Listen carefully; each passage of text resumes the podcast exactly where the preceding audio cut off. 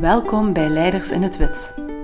Ik ben Paulien en voor mijn podcast ga ik in gesprek met moedige leiders in de zorg over menselijkheid op de werkvloer.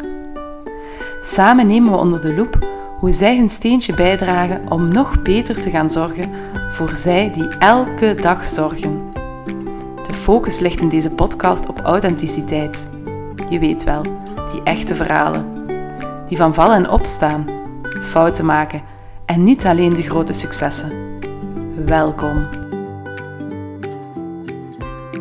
Vandaag heb ik een speciale gast in mijn podcast. En de setting is ook een tikkeltje anders dan dat ze anders is. Samen met mijn dochter Maite van 8 jaar ga ik het hebben over ouderschap en leiderschap. En dat vanuit onze slaapkamer. Ik ben echt super benieuwd om met jou in gesprek te gaan, Maite. En hebben net ook een uh, anti-stressoefening gedaan. Jij gaf mama uh, de tip dat dat kon helpen om ja, de stress wat te verminderen. Want ja, eigenlijk, mama heeft hier wel een beetje stress voor. Ik had, ik had dat eigenlijk niet verwacht, omdat ja, je bent mijn kindje. En wij kennen elkaar echt wel heel goed. Maar toch ben ik wel zenuwachtig om dit te doen. Hoe vind jij het om in de podcast te komen? Dat lijkt mij gewoon heel leuk om te doen. En ik vind het ook heel leuk om samen met jou over ouderschap en leiderschap te hebben.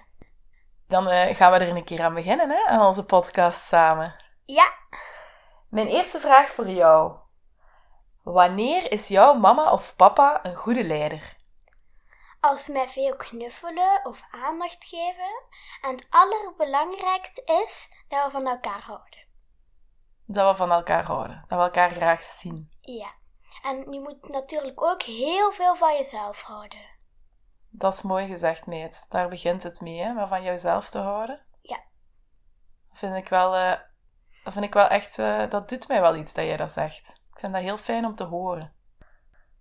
Je zei daarnet, een goede leider is iemand die ja, knuffelt en samen dingen doen, aandacht geven. En welk gevoel geeft jou dat, zo als je aandacht krijgt? Blij en soms word ik daar ook een beetje emotioneel van. En ik vind dat. Ik vind het gewoon belangrijk om samen veel dingen te kunnen doen. Ja. En emotioneel, welke emoties voel je dan? Uh, eigenlijk emotioneel van heel blij, liefde. Ja.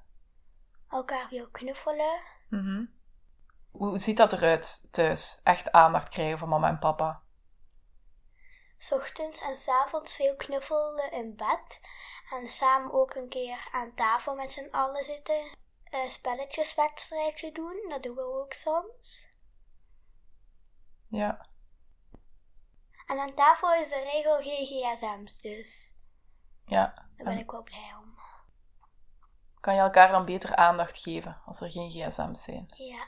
Want gsm's, daar kun je ook heel, heel snel verslaafd aan raken en al.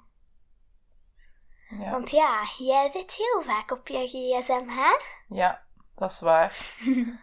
dat, uh, dat weet mama van haarzelf en ik probeer daaraan te werken, maar dat is niet altijd even gemakkelijk. Dat begrijp ik.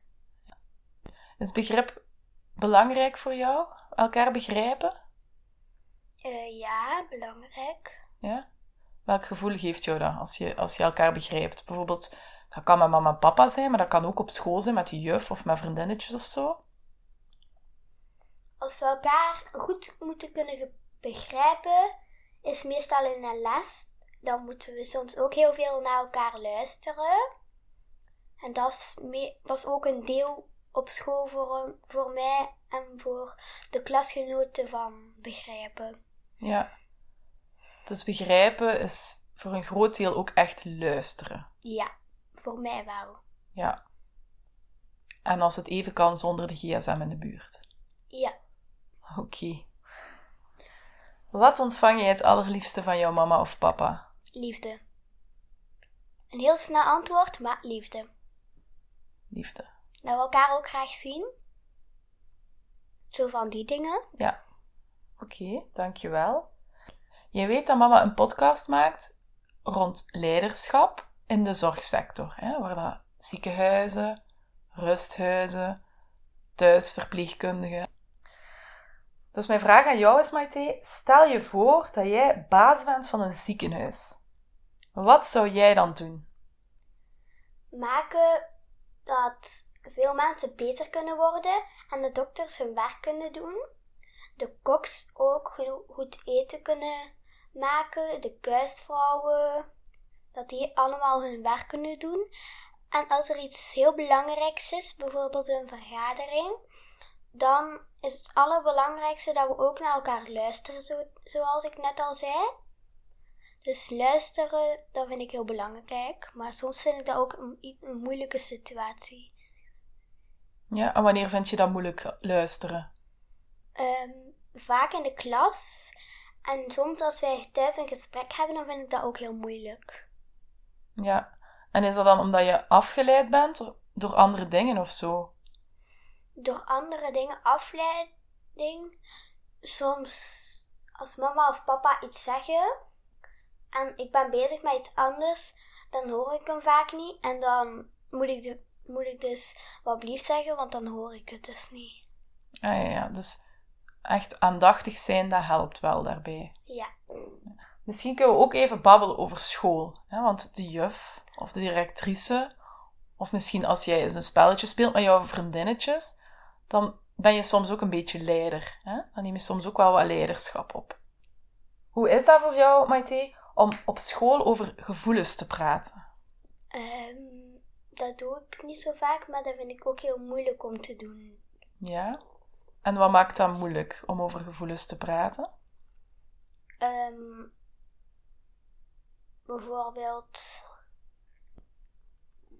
in de kring. Wij doen soms kring. En dan mogen wij ook eens babbelen over het weekend dat wij gehad hebben. Of ja, over het weekend. En dan, als er dan iets heel speciaals is gebeurd, vind ik het moeilijk om dat over te praten. En daar praat ik dan meestal over met de juf. Waarom kies je daarvoor om dat met de juf te bespreken en dan niet in de kring? Um, in die kring dan kan iedereen het horen. En als ik dat niet graag wil, dan bespreek ik het gewoon met de juf.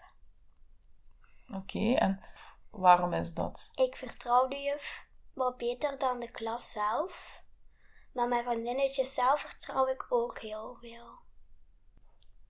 Wat zorgt ervoor, Maite, dat jij jouzelf kan zijn? Um, op school en thuis ben ik meestal gewoon gedraaid bij hetzelfde. Maar bijvoorbeeld thuis praat ik meer over mijn gevoelens dan op school. Mm wat maakt er dat je dat thuis beter kan doen? Over jouw gevoelens praten? Als we op een rustig plekje zitten en ik mij ook goed voel. Want als ik er niet over wil praten, dan wil ik gewoon ook gewoon even met rust gelaten worden. Mhm.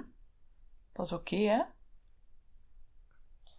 Stel je voor, Maite, dat jij de juf zou zijn, wat zou jij dan precies doen om ervoor te zorgen dat de kindjes zich goed voelen in de klas? Luister naar hen. En ook als er een ruzie is, dat ik ook met de kinderen kan praten en helpen oplossen. Mhm. Oh, mooi. Dat is wel, dat is wel fijn, hè? Want luisteren en, en praten, dat is wel heel belangrijk, hè? En ook veel trucjes leren, dat ze het ook, dat ze, als er moeilijke oefeningen zijn, dat ze het ook snappen. En dat, dat, ik, dat ik hem help dat ze op een toetsen of een rapport ook niet te slechte punten hebben. Ja. En wat ik mij ook afvraag, Maite, en jij speelt superveel met jouw vriendinnetjes, denk ik, op de speelplaats. En ja, in die spelletjes die jullie samen spelen, is er daar soms iemand de leider? een vriendinnetje en ik hebben dan soms veel ruzie. Dan lossen we ook ruzies op. En als we een spelletje spelen en de, de, en de, de vriendinnetjes van mij niet mee eens zijn, dan probeer ik, um, dan stel ik wat dingen voor. En als ze dat ook al niet goed vinden, dan ga ik even weg en dan voor af te koelen. En dan kom ik terug om, om te luisteren naar mijn vriendinnetjes of ze dat ook wel goed vinden, toch? Ja. Dus als je het een beetje moeilijk hebt, dan ga je eerst even weg en dan kijk je daarna wel met jouw vriendinnetjes om het op te lossen. Ja. Ja. Ja. Ja, je zit nu in het derde leerjaar. Dus ik denk dat jullie soms ook wel echt moeilijke leerstof zien. Hè? Je bent ook aan het cijferen en zo. Dat lijkt me niet altijd even gemakkelijk, hè? Ja, maar cijfer is eigenlijk super makkelijk. En onze juf, ehm, die, die heeft heel veel trucjes, maar echt heel erg veel, dat wij het leuk snappen. En bij cijferen, daar hebben we eigenlijk een toneeltje van gemaakt, dat we het makkelijker kunnen snappen. Dus juf Iris is eigenlijk een heel creatieve juf. Ja. Is dat bij elke juf even gemakkelijk om hulp te vragen? Niet bij elke juf. Eh, de andere juf ken ik dan bijvoorbeeld niet zo goed of lang. En de andere, die, vind ik, die ken ik dan al goed en kan ik ook makkelijker hulp vragen. Ja. Omdat ik ook al vaak gepraat heb of gesprekjes gehad met de juf die ik al vaak heb gezien en ke- goed ken. Ja, oké. En is dat dan eigenlijk ook een beetje, begrijp ik dat goed, Maite?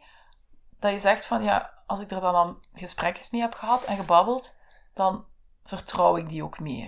Is dat een beetje vertrouwen ook? Ja, dat is helemaal wat ik wil zeggen. Oké, dat is goed. Zo, Maite, we hebben wel eh, veel vraagjes behandeld, denk ik. En ik denk dat jij het ook best wel een beetje spannend vond, hè, als ik goed gekeken heb naar jou. Ja.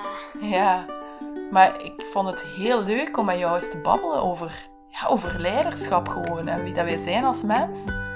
En ja, misschien dat we in de toekomst nog wel een keer een podcast kunnen maken, hè, samen? Misschien.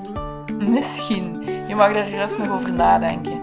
Super fijn, Maite, dat jij hier was. En ehm, wij zien elkaar nog hè, vandaag. Ja, tuurlijk. We zien, we zien elkaar bijna elke dag. ja, dat klopt. Oké, okay, ça va. Dankjewel, Maite. Super fijn dat jij geluisterd hebt. Heb jij zelf een verhaal waarvan jij denkt: dit is te mooi om niet te delen? Contacteer me dan via mail leidersinhetwit@outlook.com. Spread the word, spread humanity en tot binnenkort.